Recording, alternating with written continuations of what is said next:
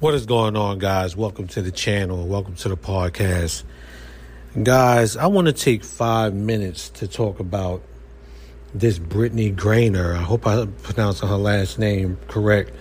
I want to talk about this Brittney Griner case with her being held in Russia for what they consider smuggling zero point seven grams of cannabis oil into their country.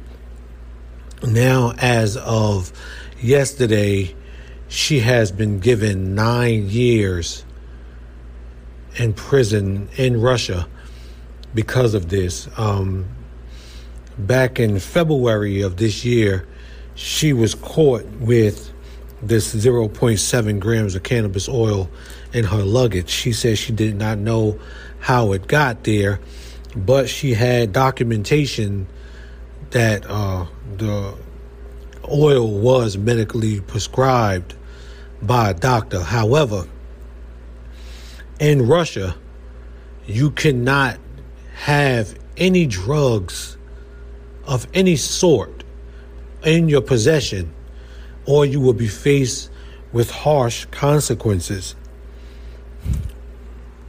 as we seen here in this case. So, last August, a history teacher by the name of Mark Fogel, I believe I'm saying his last name right, was arrested after trying to enter into Russia with medical marijuana as well. Just last month, this history teacher was sentenced to fourteen years of hard labor.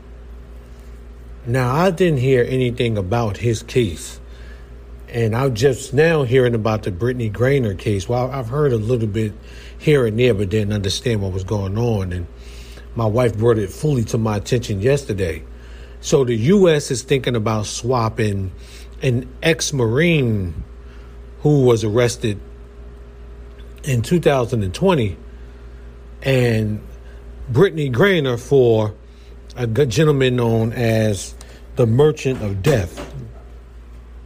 There are mixed reactions about this potential swap that's supposed to take place, because the Merchant of Death is known as someone who was somewhat of an insurgent to the United States and other countries back when he was active. But my thing here to talk about this is, I want to know what's your opinion and what you think about this Brittney Griner case.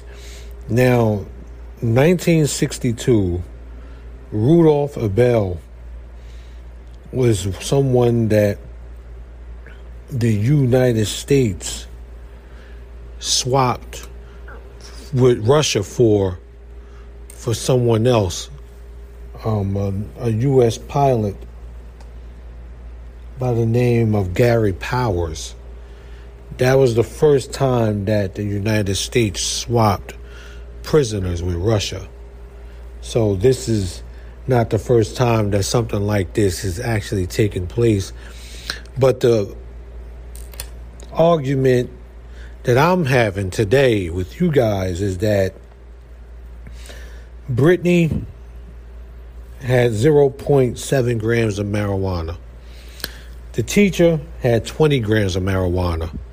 He was given forty. He was given uh, the fourteen years because they believed that he was highly smuggling drugs into their country.